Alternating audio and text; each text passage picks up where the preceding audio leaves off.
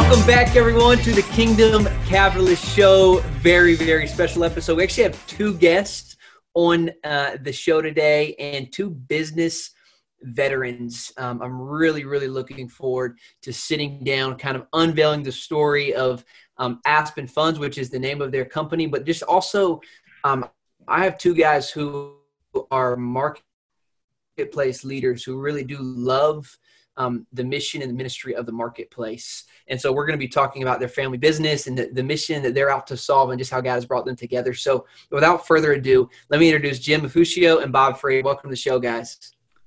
Great to be here. Hey, so there's so much I want to get into. And I know that as soon as I open up the gates, we're not going to stop. So before we do, can I just pray for us and then we can get to the show? All right, let me just say a quick prayer. God, we give you thanks for today, and we give you thanks for this podcast, just to be able to meet together and be able to talk about your redeeming and redemptive love that we see all over, but that we especially see even in these men and their business. And I pray that it might be of encouragement to our audience today, really inspiring them to really worship you through their work. And so I pray this in Christ's name. Amen. Amen. So guys, we're going to get into your story, but let's just talk real quick. And Jim, why don't you take this one? Just tell us real quick, what is your current business so we can learn a little bit about Aspen and what you guys are doing now. And then we're going to get the backstory and then kind of get into the larger story of Aspen a little bit later on. Okay, fair enough. Yeah. So Bob and I are the co-founders and co-owners of a company, Aspen Funds, and what we are is we're an alternative investment provider, but specifically we manage mortgage funds, distressed mortgage funds. So the opportunity grew out of the mortgage crisis in 2008. There was a whole lot of wreckage there and a lot of non-performing, what they called toxic assets on the bank's books. So what we do in a nutshell is we go in and we buy these broken loans, these non-performing loans, at a pretty deep discount. And then we have a whole team and we work with the borrowers to try to come to a win-win resolution where they're able to stay in their home at an affordable payment structure. And we're able to make really awesome returns for our investors. So we're really serving people on two ends of the business, the consumer or the person in the home, and then also our investors that we are responsible to. So that's kind of the short version. Yeah, I love it. No, I love your product. I love what you guys are doing. Really, I think it's going to be even talking about this and alternative investment, really like bringing ideas like this to our show.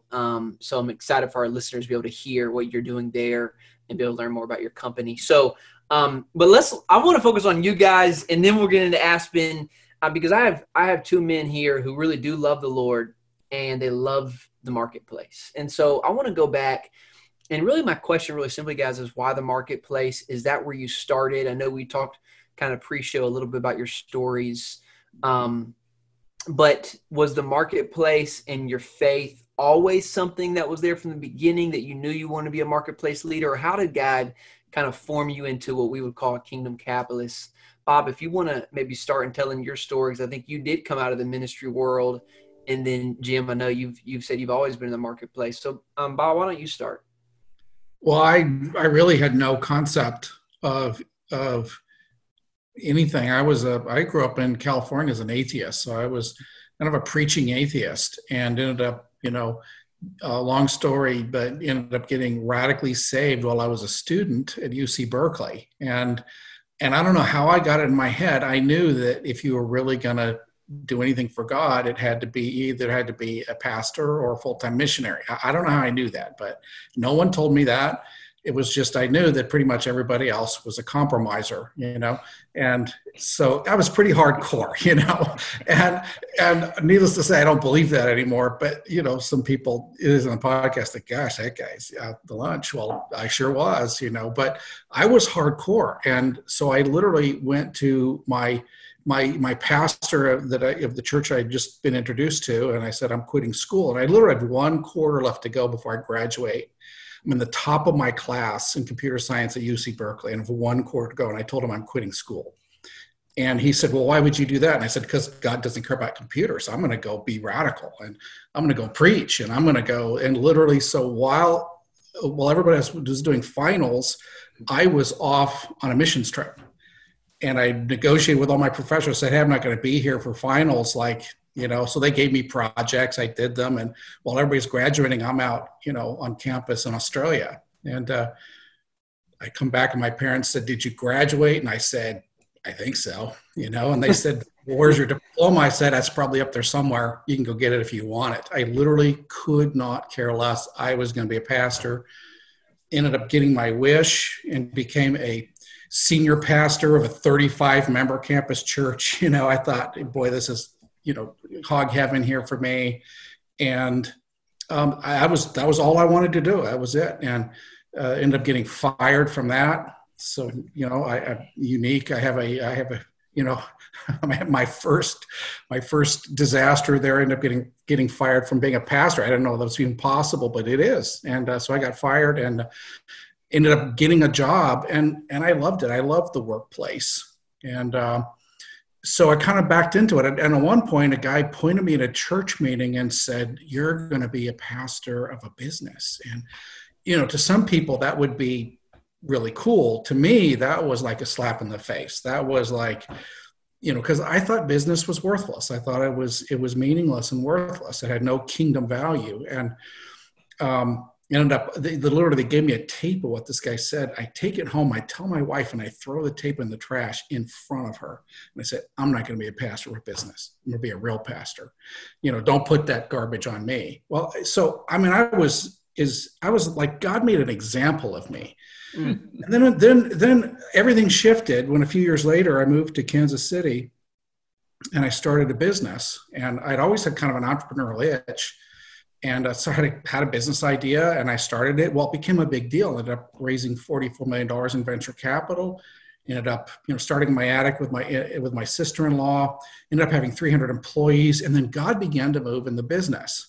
And all of a sudden, it's like my eyes were open, like, wait a minute, this is where the kingdom happens. This is actually the front lines of the kingdom. This is where the kingdom of God expands or contracts right here with these people every day. And we had a little move of God that happened in this place, right? You know, I say in a scale of 1 to 10, you know, it was a 1.5. It wasn't, you know, people weren't falling over and, you know, building shaking and fire coming. It wasn't anything like that. But it was people where there was worship meetings started. There was prayer meetings started. People were sharing their faith. There was a lot of kind of just open talk about God and all this stuff. And I was blown away. And after that, I really got a heart for the marketplace, because I thought, well, this is where the people are. Number one, this is actually, This is where mission activity is taking place right here, right? This is where you can be a light and shine the light or not. This is where you can bring the heart of God in. And so I fell in love with it. And it's interesting that your business was 10 times bigger than your first church too, right? That's really true. I mean, and the truth is, I love business. I love scaling business. I love making money. I love just serving people. I love everything about it. And it is where people build their futures. You know, people go to church for, you know, 1 hour or 2 hours a week, you know, but they go to work 40 hours a week. This is where human beings live. And this is where people are discipled. I can't tell you how many young people I've discipled in my business to be kingdom people and have good character and winners. It happens in the marketplace, right? And this is where people launch their careers. It's where you show the values of God, right? Yeah, which I love, and I love, like, you, because you've had both worlds, the ministry, and now you're in business, and you can see, and because I think that's what this show is all about too, is helping people see, no, the kingdom can happen, and it is that close that we can experience that in our business as well. Jim, I'm curious, because you don't have the ministry background, right? You weren't the radical California atheist who turned pastor. You've always kind of been in the marketplace. I'm curious to hear for you when that connection was formed or made, because I know the first time I even heard you was on stage and you were talking about your faith. Yeah. Where that deep faith and abiding with Christ really came for you. Yeah, well, I came to the Lord in 1983. My wife and I, actually, she wasn't my wife at the time, but we got married. Actually, yeah, right around the time we were getting married, we were coming to the Lord. We were visiting churches. I was raised as a Catholic, so I had some religious background and everything that goes with that. I'll leave it there. But really came to know the Lord in a personal way in 83. And at that point in time, I had already been out working as an engineer for a large oil company for 3 years. And you know, when I really, and I bought all in. I mean, I was like, I couldn't put the Bible down. I was just consumed with it. It was like life. It was like breathing oxygen for the first time. And so, you know, from day one in my walk with the Lord, it's been a full-time gig for me to love the Lord and just to be, you know, serious about the word, about prayer, about fellowship, talking to people about the Lord. But I never even considered, not for any, you know, serious amount of time, you know, going into quote full-time ministry. I feel like I was blessed to have to get a pretty holistic picture of the kingdom from an early day in my life in the Lord. And so I ended up becoming involved in the Christian Businessmen's Outreach and was the chairman of that in Ventura for a while. We'd bring in these speakers, like Adolph Coors came in to speak to. We'd invite these businessmen from all over the city to come have a lunch and just real kind of a light testimony. Like the guy, every person would speak and talk about how they came to faith in the Lord. And then we would say, if anybody's interested in talking about this deeper, you know, let us know. And so I'd love to go follow up with guys in their offices and talk to them about the Lord. And it kind of grew into an understanding that, you know, it's, you know, we ask people in the evangelical world, we say, you know, if you were to die tomorrow, do you know where you'll spend eternity? And I heard somebody say this and it stuck about, you know, 20 some years ago. He said, you know, that's really not the question people are asking. What they're asking is, what happens if I live tomorrow? Can somebody please show me how to live? And, you know, the kingdom of God isn't you die and go to heaven. The kingdom of God, he actually is a real king, and the earth belongs to him, and he wants to see justice on the earth, not just righteousness and people die and go to heaven, but he actually wants to see redemption.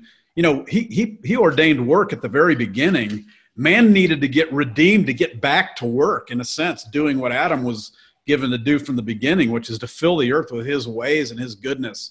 So, I mean, we do that through the work of our hands, whatever it is, whether you're a plumber, a housewife, or a hedge fund manager, or a preacher and a pastor, because we need those folks too. But so I've had kind of a holistic approach. I've never really wrestled with the whole issue of like going into full-time ministry versus if you're a child of God, if you're a son of God, a son of the kingdom, you're in full-time ministry. Whether you're doing it effectively or not is really what the issue becomes. So. I was mistaken, by the way. We do have two preachers on the call, by the way. So this is going to be an excellent. No, I really love that, Jim. And we talk a lot about the kingdom here. It's the Kingdom Capitalist Show, and I love what you said there. Like the kingdom of God is near. The kingdom of God is now, and you know we spent. And I think it's that theology of that. Heaven is only for after we die that we really miss the real value of what we're talking about here today, which is work. And when we put the kingdom for another day, then that strips its value of how we experience God and his kingdom right now in our everyday life. And so I just think that's a great word. Yeah, he said the kingdom, you know, the kingdom is at hand. He said the kingdom is within you. But when he cast a demon out, he said the kingdom is at hand. But he also, when Zacchaeus simply became a not greedy man, he became a generous man after being a greedy man. What was Jesus' response? He said, today, salvation has come to this household. So we don't understand what the kingdom is. The kingdom is not just when the power of God transacts. It's also when the ways of God transact. So if you can help someone to not divorce their wife, or to be nice to their kids, or get healed from drinking, or you can change the way business is done. So from a greedy, you know, advantageous, taking advantage, exploitational thing, and you can change that. Well, you're bringing the kingdom of God, the direction of the kingdom has always been from heaven to earth, right? That's our prayer, that their kingdom would be on earth as it is in heaven. At the last in Revelation 31, it says, the New Jerusalem, I saw the New Jerusalem coming from heaven to the earth. The direction, God's direction, has always been to earth. So, you know, anybody who's thinking the kingdom is really the afterlife, really it needs to go read the Bible again, because it never says that. It does not say that. It's the exact opposite. The kingdom is coming here. You know, even when it says, you know, it says Abraham lived as a stranger in the land of promise, you know, he was, so where he confessed he was an alien and stranger in the earth. Well, that was true. He was an alien in the promised land. He was an alien in Israel before it was Israel, but it was a land that he would later inherit as his land. And it's the same as earth. We are here as aliens and strangers in the earth, but this earth is our promised land, and this kingdom is ultimately coming fully here. We're just here early. I love that we got two like excellent men of business who also are excellent men of the word. And so, I by the way, I've never heard it put that way, that the direction of the kingdom is from heaven to earth. I think that was I really wanted to point that out. But I want to get into this. I want to get into kind of moving towards what you're doing now, because first of all, I think this new talk of the kingdom is helpful, but man, I want to put this into practice, because you guys know this, but I know you're doing this. You're acting on this. And so let's get into this a little bit. I mean, I thought before the call you guys were related, and then I was mistaken. So why don't we start there? Like, how did you guys meet, and what's the story there? And how God brought you guys together and then to eventually starting Aspen. You go ahead and share that, Jim. Yeah. So I can just jump in from my end. So I went through two significant train wrecks in my professional career. Once I jumped out of, when I first got saved again, I was an engineer, and the Lord just turned on the entrepreneur chip inside of me. And I had to get out of the corporate world at that point in time. So I got my real estate license back in 86 and have been self-employed ever since. So that's a pretty good run. But I ended up getting involved in residential development in Southern California. So I was going to be the small developer, small fish in a large, very large pond. And so very short version is I just got washed out twice, like lost everything plus some.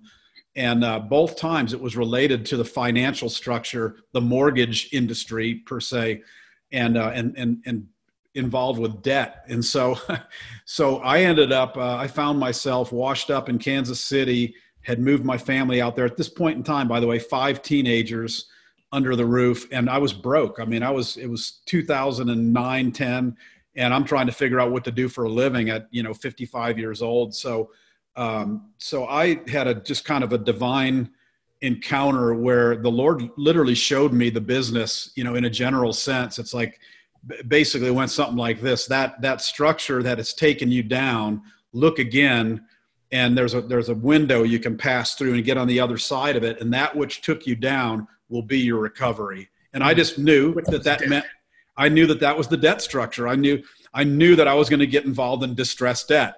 And I was going to become the lender, not the borrower. So it's a little bit deeper than that, but that's the simple version. So I went to a conference in 2010 about buying non-performing loans. And around this time, I knew who Bob was, because Bob had a marketplace ministry going, and he would have these awesome events where he would get business people to come. And so, I'd kind of been in the periphery of his life, and I knew who he was. I think he knew who I was, but we never really had sat down and chatted. Well, 2011, I start building my business models for buying this debt. And again, I went and found a handful of investors. Bob ended up being one of them, actually, just on a very small scale, to go do a beta test, basically.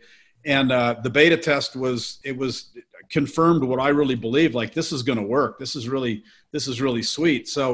So my next step was to go back to California, put the suit on and go back and start, go back with my tail between my legs, all the investors I'd lost money for before, and say, this is it, guys. This is the comeback, So I'm all set to do that. Not really super excited about it, to be honest, but it's something I knew how to do and I had to do. Well, around that time, 2012, you know, I get a text or a call from Bob and he says, hey, let's get coffee. I want to find out, you know, what it is that you do and just get to know you, whatever. So it was a God setup. It was a complete setup. So we met in the summer of 2012 and, you know, he saw the model and he's a pretty smart guy and he caught onto it right away. And, I'll let him, you know, kind of tell the segue portion of how we, you know, coming from his angle, but we ended up forming Aspen in late 2012 and decided, and here's the beauty of it for me. It was like, well, why don't you let me go raise the money and do the business end of this thing, you know, the set up systems and processes. And you just go do the deals. You go find the deals and do them. And I'm like, at first I'm a little offended because like, I'm just used to doing it all myself, you know, and not really doing that great of a job of it. But the part I love is the deals. And I'm like, dude, this could really be a gift. I mean, I get to do the part I have the most fun with. So anyway, I'll turn it over to Bob and let him tell from his end. So, yeah, I mean, you know, our stories, honestly, you could write a book on these stories. In fact, I did. I wrote one called Marketplace Christianity, became a bestseller. But so I started after this business blew up, you know, 300 employees. Well, it blew up in the tech wreck, the .com crash. And then I basically started a ministry, marketplace ministry.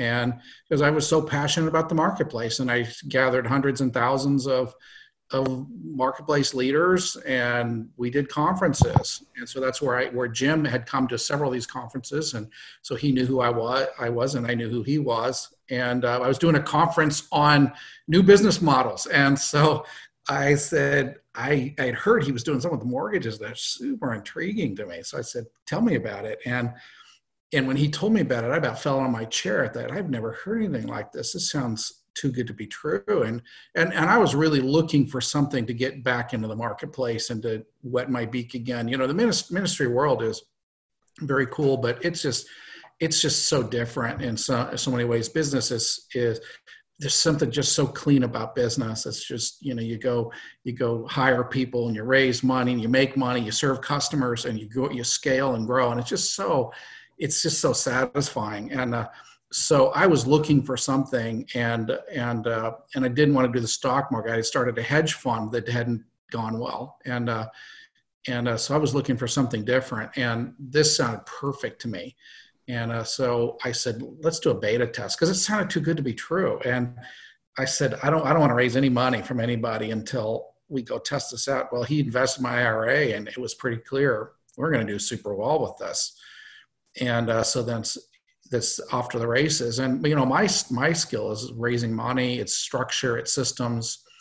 And so I became that, and he became the kind of the chief investment officer. So it was just the two of us and his son part-time when we started, you know, and we've been steadily growing and scaling since then.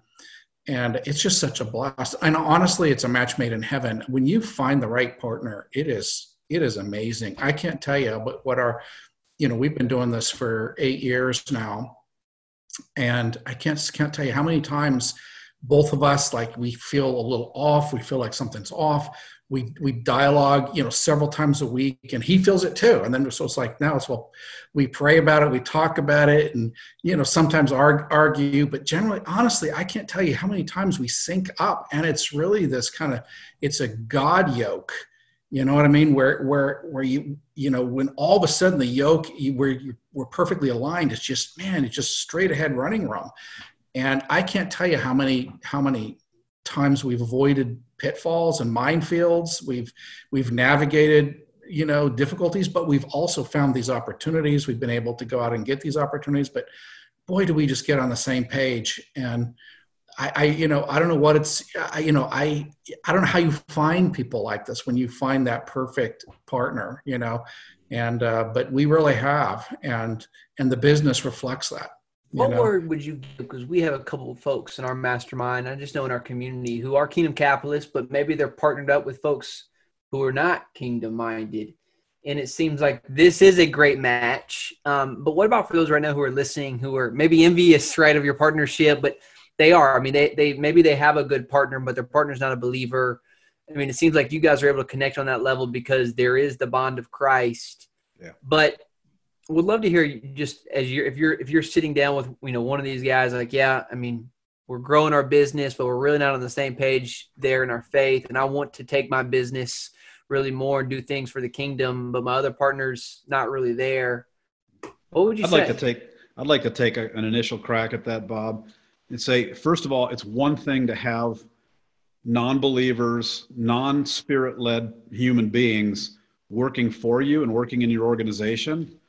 It's another thing to be a partner with somebody. I tell you, first of all, I would not be a partner with 99.5% of people that profess to be believers and followers of Christ. I've been there, done that. Don't even want the t-shirt. And as far as being a partner where you're actually sharing in decision-making, where your life and your family's life and the people that work for you, there's consequences. I absolutely would not advise a partnership. And I know there's people that have a differing, and maybe even Bob has a differing opinion on that. But to me, it's like, again, it's because I don't have this baggage of these religious barriers. When I read in Scripture that those who are being led by the Spirit of God, these are the sons of God. It doesn't say in church services or in picking songs out of the hymnal. Being led by the Spirit of God in business for me was, I know I was supposed to go get coffee with Bob that day, and he knows he was supposed to do this business with me, and our wives prayed about it, and it was a very clear leading of the Holy Spirit. And I mean, the Holy Spirit will lead us in whatever avenue of life, whatever level of decision making, that you want to invite him into. So being led by the Spirit, one, and then two, I don't think I could not partner with somebody and share responsibility that wasn't coming from the same place. And more than just being a Christian, I mean, really like-minded and right. Prophetically united. So right. It's different being of the same faith, but even being like-minded. And honestly, Jim and I, we're ministry partners now. We both, we're just exactly on the same page. But and I would totally agree with Jim. It really is your place in life. There's a lot of times, well, you as an employee, you've in essence partnered with your firm, and they may be doing things you don't like, you don't agree with, and that's the Bible actually addresses that. It says, slaves, obey your earthly masters and everything, and not just when their eye is on you, but as unto the Lord. And we're to give ourselves fully, even in those situations. But that's level one. Right. I think level two is when you can actually do something that you can create your own DNA. All right. And that's why I've actually won the Ernst and Young Entrepreneur of the Year Award in 2000. And I love entrepreneurialism, and I encourage Christians to be entrepreneurs, because at that point, you don't have to agree with somebody. You can basically do it the way you want to do it, the way you feel like God wants you to do it. Now, you have to get permission to do that, because you've got to raise money. You've got to really have your ducks in a row to do that. And you got to have your faith. It's a very mature faith to do that, meaning practical faith. But then there's what you just said, Ellis. There's another level three, and that is when you can actually partner with people that share your values, and including your faith. And that's rare. Now, I started my big tech business, and I took venture capital. Now, this was just normal secular venture capital. Well, I had a real problem with that. I was like, this is God's deal. Can I do that? Can I take investment money? And I would say this: it's different seasons in life. It's really okay to have a business where the primary aim is to make money, and it's okay. Then you could take that money off the table at some point and go do something else, right? And so when you exit a business with money and skills and contacts, is that a loss? No, it's not. And so then what you do is you leverage that. So this is not my first rodeo. This is my fourth rodeo. And at this point, I brought enough skills and contacts and other things to the game where I didn't have to partner with people that I didn't agree with. You follow me? So it's really okay. I would take all the pressure off people feeling like, I'm partnered with the wrong guy. It's like, well, what's the purpose of this business? You know, the purpose of this business is, one, to be a light to that guy, two, to be a great business, three, to get a lot of skills, exit with some skills, with some money, with some contacts, with some ability, with some market knowledge, and maybe there's another gig down the road right. where you have greater level of autonomy and value, you know, of DNA creation. You follow me? Yeah, so, and just all pressure off. Just enjoy the journey at whatever stage you're at. Whether you're just a slave, you know, yeah. cleaning someone else's toilet. Hey, God's there, you know. But if you can also be a CEO of your own gig, God's there too. Yeah, and just to clarify, you know, when I said what I said about, you know, the partnering with somebody who's not only a believer but like-minded and very, very focused. There's a difference between building a company and doing a deal together. I mean, I would do it. There's people I would do a deal with where there's a beginning and end, a good written contract. And it's like Bob said, look, we're going to go in, we're going to do this deal. We're going to create some value for somebody. We're going to make some money, and then we'll probably go our separate ways or whatever. But we saw pretty early on, this is going to be a multi-generational company. And I just, that's the distinction I would make there. So just to clarify that. You know, it's really good. Well, let's kind of make the transition into Aspen. With the time we have left, and talk about the problem you guys are solving. And why don't we just start there? Like, what, you know, we talked about what this is and kind of how, Jim, you got into this, but I guess to be clear, and then, you know, we can talk kind of who this is benefiting, but, what is the problem that Aspen, or what would you say the problems it is that Aspen is out to solve, and who are you solving those for right now? And I'll jump in there. I mean, it's really two major areas. We serve investors and we serve borrowers. So investors, you know, we started one of our income fund. A guy came to me and said, hey, I got a little settlement. I've got, you know, 15 orphans that he literally adopted, and so I'm trying to pay for my family out of this little settlement. I need income. Can you help me? And I'm like, good luck, buddy. You know, and having been in the public markets, I understand how difficult income is. And I went home and I thought, you know what? We could put together an income fund that would take care of this guy and give a super high yield and safe. And so we designed a structure for him, and he became our first investor, just an investor to this day now, you know, 8 years later. And we've literally taken care of orphans through this is orphan money. And, you know, I feel so good about that. People don't think about taking care of investors, but heck yes, that's absolutely important. And I take care of my investors, and I think about them. I pray for them. It's a valuable, valuable service. So that's number one. Number two, we take care of our borrowers. So we buy debt. We become a bank. We become your banker. And also, you owe us the money. You write your monthly checks to us. And that gives us a lot of authority over these borrowers, right? So it's an opportunity for us to really, you know, be kind to people, be respectful to people, to help people get ahead, help people make good choices, and take care of people. So it's really both. So we buy debt, we buy troubled debt, and we work with the borrowers. Who better than someone that has God's heart? And we also work with our investors and take care of them. How are you guys able to do this at scale? I mean, because I get the, you know, you're buying someone's debt, but you guys are doing this at scale, so you're really able to diversify for your investors. Jim, and maybe that's you, Jim, like, where did that click? Or like, oh, we can actually do this at scale. How does that actually happen? So you really touched on really the third area of service is, and I know Bob shares this, he just picked the borrower at one end of our business model and the investor at the other, but really it's the people that are working for us. We have built a incredible team, you know, two of my sons and one of Bob's sons work for us full time, and then a couple daughter-in-laws as well of Bob's, and so, but other folks that have become our family. So we're actually serving them too, because we've even created a flexible enough structure where we've got part-time stay-at-home moms that are working. There are collectors. I mean, they're actually the people on the phone with borrowers, carrying our DNA to these borrowers.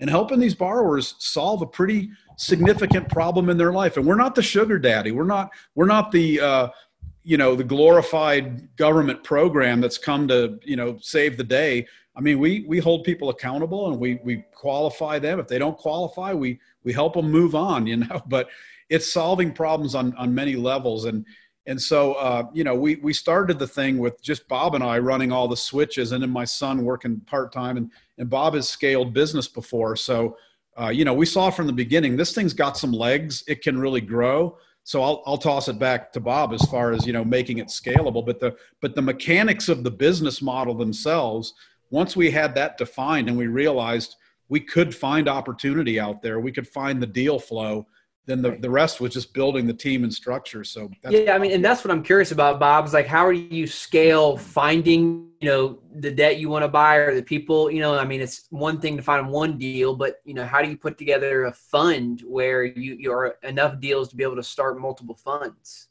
It's a chicken and egg problem, right? You know, which came first, you know, well, you need both. And so we scale the capital, then we scale the deal flow, then we scale the operation, then we scale the capital, you know, so it's just, that's all the fun of it. I just love doing that. You know, it's, you bring on one more person, you basically build a capital arm, you build an acquisition team, you build the, you know, so it's just, you know, it's very scalable. At the end of the day, it's finance and it's banking, really. And so, you know, it is very scalable, you know, but it's a blast to scale, and it does scale well. Yeah. That's I'd like to pick up on that, Ellis, because you know, we've been, not to get preachy again, but you know, Jesus redeemed us, not so that we could just die and go to heaven, but Revelation says, and other places in scripture says, we've been redeemed to be kings and priests on this planet doing real stuff. You know, he's the King of Kings and the Lord of Lords, not the pastor of pastors. He's that too, but you know, the point is, you know, we have this incredible venue called life to learn to rule in. And so what's a great way to learn how to make king type decisions? Well, you got to go find the deals. Whoa, I found more deals than we have money for. Well, then you got to go find the money. Whoa, we got money and deals. Now we need a team to work on. Well, let's go hire more people. And there's always risk. There's reward. It's really learning to rule. This is learning how to reign in life in a very practical. And here's the thing I love about it, as opposed maybe to being in the nonprofit world. You know, I always like to say there's two institutions that don't really have a valid feedback system. And one is the government, because the government can't know whether it's succeeding or failing because they have their revenue source captive. It's called taxation. You know, so and then the church world, they have what they call the tithes and offerings. So people are going to, you know, pay those and 10% of their income, whatever. But you know what, when you get out in business, you have really immediate feedback as to whether you're successful or not. It's called staying in business and producing. It's called profit and loss. Or laws. Yeah. Or you know, bankruptcy, right? And what better way to learn faith? What better way to learn discipleship? What better way to learn skills? Absolutely. How to reign and rule. We're going to run cities. Well, how about starting with this little company of 20 people? Can you run that? And you know what? I'm not despising the day of small business. I don't want to get too modern day kings are in the marketplace. That's right. It's very kingly, and we're being developed by heaven to rule and reign with him. That's right. And it's through exercise of our kingly authority here on earth, and bringing his heart in, bringing his ways in, learning skills. I love that. I love that line. Market day kings are in the marketplace. Market day queens are in the marketplace. You know, I'm thinking, I just put out a piece of content earlier this week, and you look back at, and this is maybe for those who are early in their entrepreneurial career, they're listening to this like, yes, I want to go and start a business. I want to rule and to reign in the marketplace. I put out, you know, you look at 1 Timothy and the qualifications Paul gives to an elder of the church. You know, all of those qualifications are about the family.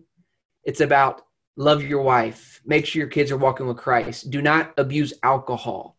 You know, it's so interesting. Like, what does that have to do with church, right? Like, what about the Torah, or what about being a good preacher? And Paul says none of that. And it's exactly what you're talking about here. It's Can you be a good steward of the kingdom that God has placed in front of you before he gives you a bigger kingdom in order to steward, in order to be kingdom? That's right. You know, at the end of the day, Luke 19, he gave us this great parable. He said, right, the guy was going away, the king was going away for a long time and then to return. Well, what does that remind you of? Hello, someone away is going to return, you know? And so he entrusted his stuff to his servants. And he said, what? He said, go do business until I return. And then for those in Luke 19, Ellis, who were successful, what did they get as a reward? Well, it wasn't money. It was cities. More business. It was cities. They actually got authority to rule and reign with Christ at his return, to co-rule. So literally, you were the mayor of 3 or 4 cities. You were the leader, the governor of these cities, with Christ as the chief of the earth. And so what if that's real? What if we're really going to rule and reign with him? Well, then is he going to want to give you training? Sure. If you had a son who was going to be real king one day and was going to really, would you want him to learn something? Would you want him to know something? Well, sure. What would you want him to know? Well, leadership, right? Maybe dealing with money, maybe how to deal with people. And how do you get them all that? Jesus' answer, do business. And so it is the training ground for reigning. It is the training for reigning. And I'll tell you that, and just to put a little fire under us, the definition of success, according to Jesus, was not maintaining, right? The guy that maintained, he says, I take the gold and I'm going to bury it.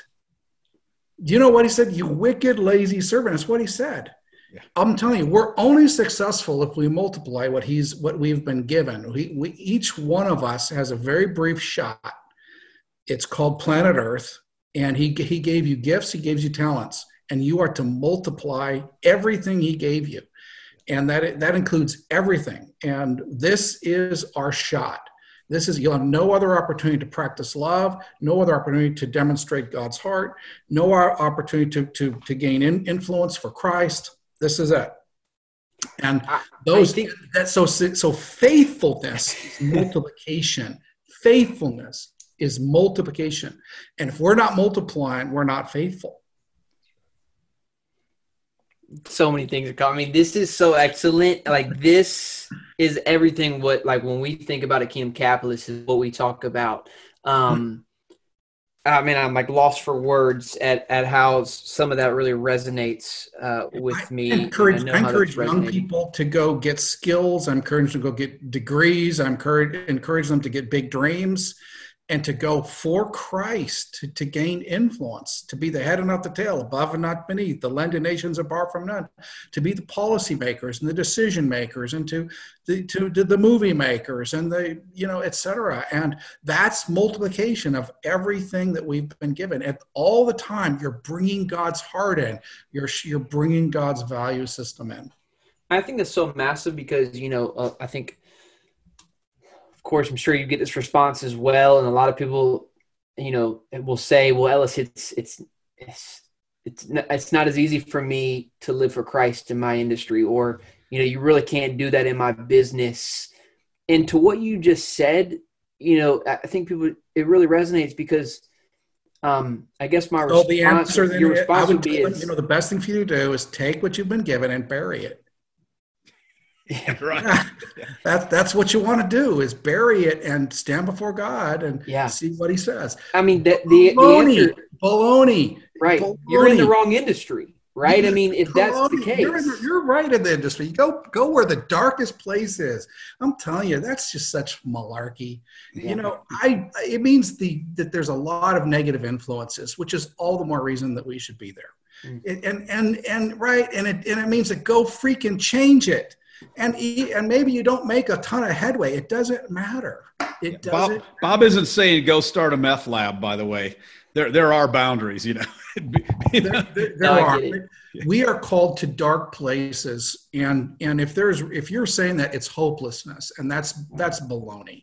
It's go bring God's value system in, and maybe and honestly, we should change it by building new systems.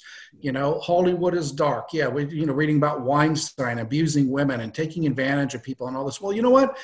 Go start, you know, it's dark. Well, yeah, go become the movie producers. And that, by the way, is a 60-year journey, right? To go get the right degrees and network with the right money people and build the right relationships with our producers and directors and talent.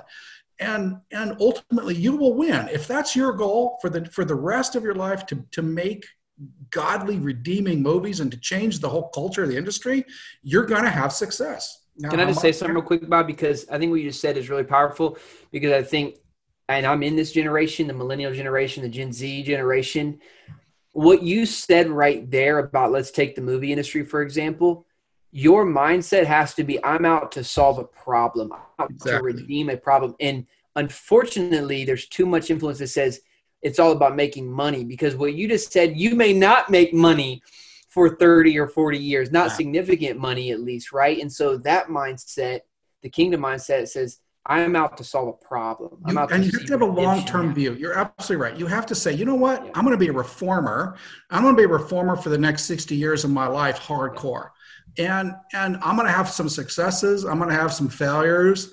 You know, I'm going to win battles. I'm going to lose battles. But I'm going to grind this puppy out, you know, and I'm going to win. And if we, you know, the truth is every, you know, it's working. The truth is it's, you know, Christians are advancing. The kingdom value systems are advancing, and different levels and different places. But, you know, we have to go after this. Yeah. I want to ask a couple investing questions to wrap our time up here. This has been excellent, by the way. I can't wait to re-listen to this show. But I got a couple investing questions, because I know a lot of our group are investors, and they're going to want to know some different things about Aspen, and I actually do personally, just as an investor myself and leading a network of investors.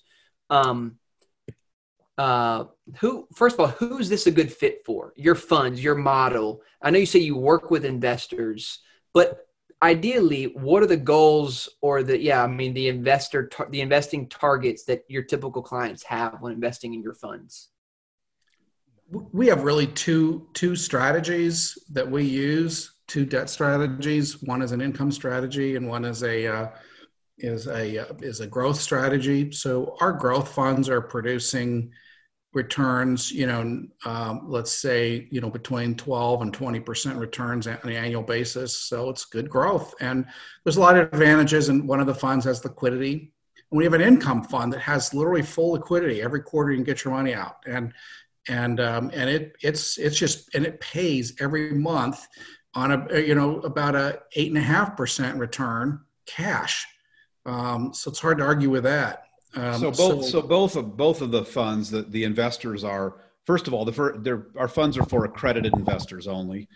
And that's by regulation. That's not our decision. That's just the way the regs work. But, you know, so one of the funds with the investors, it would be, they really want cash flow. They're wanting steady cash flow, well secured. Like my friend with the orphans. Yeah.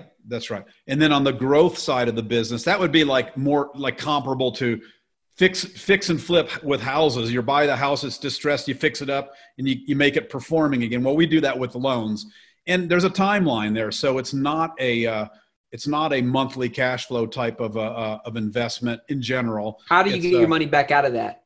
Yeah. So when we unwind, we'll go buy a portfolio of loans with the investment capital that we raise.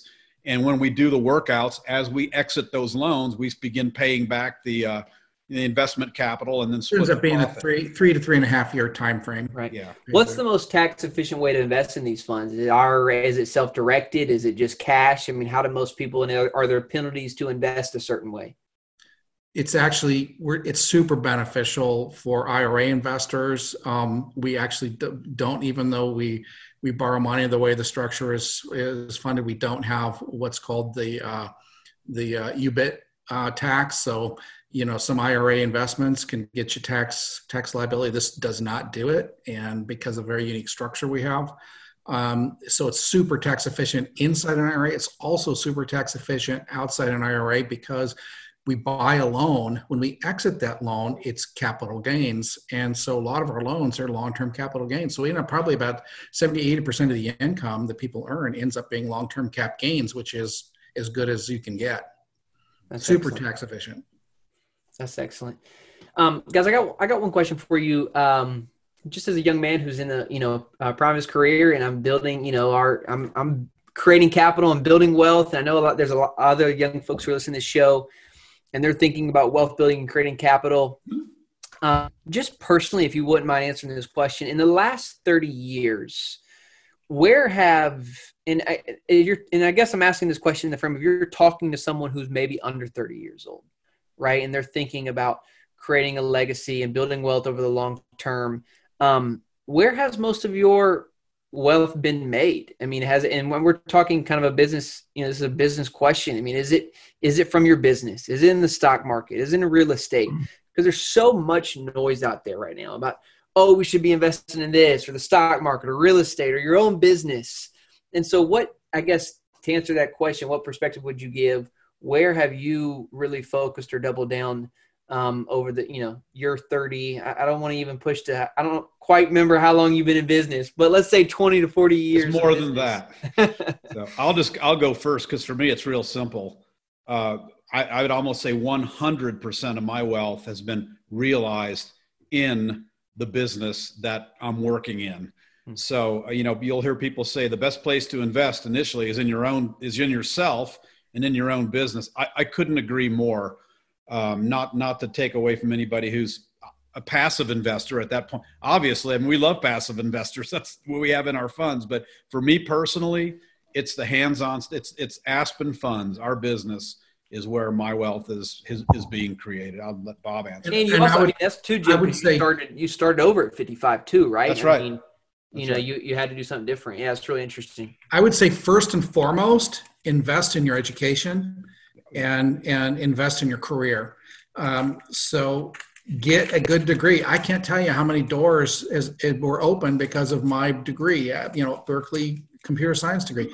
Get a good education, And there's a lot of people that are anti-education today. I'm not one of them.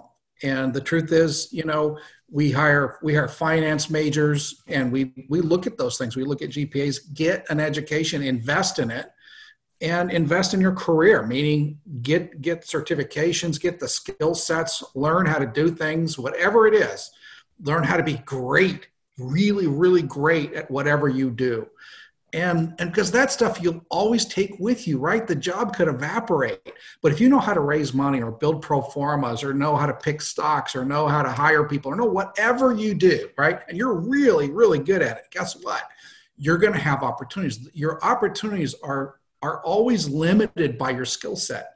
And so go and get skills, invest in your career, invest in your skills. And then what happens when you're, 30, 40, 50, 60 years old, you have crazy levels of skills and crazy levels of opportunities that come with that and ability to capitalize on those things. But ultimately, most wealth comes from building businesses.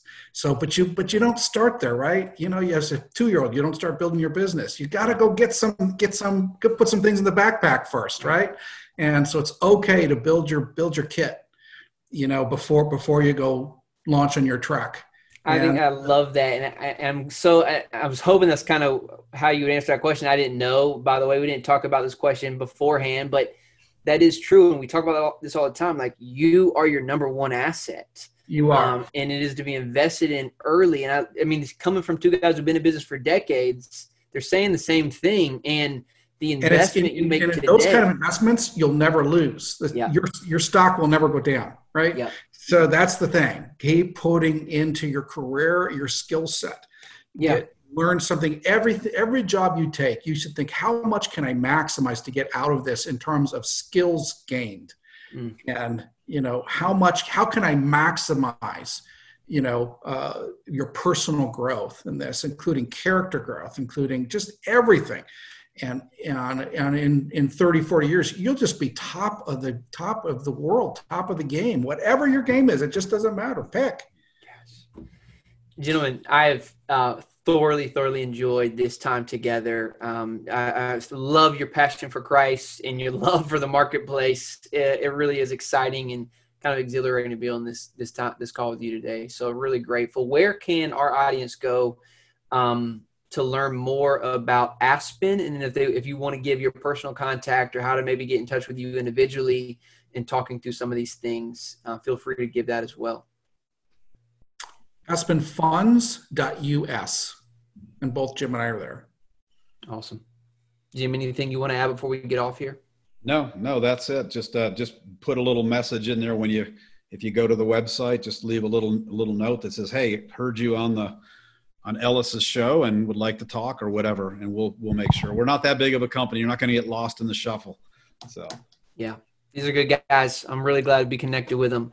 Everyone, thank you so much. If you're enjoying this show, I remind you again, go leave us a 5-star review. Leave us a written review. I love seeing those. I read all of those. It helps me know exactly what you're enjoying and why you're enjoying it.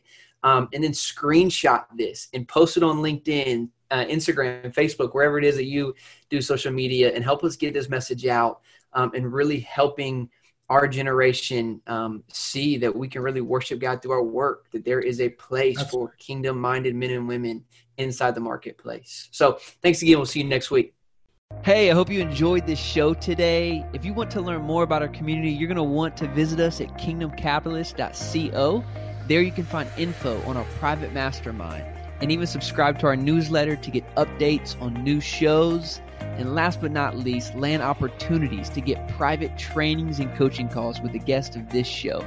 If you're enjoying this show, please take a minute to leave us a 5-star review and also share this with a friend. We'll see you next time.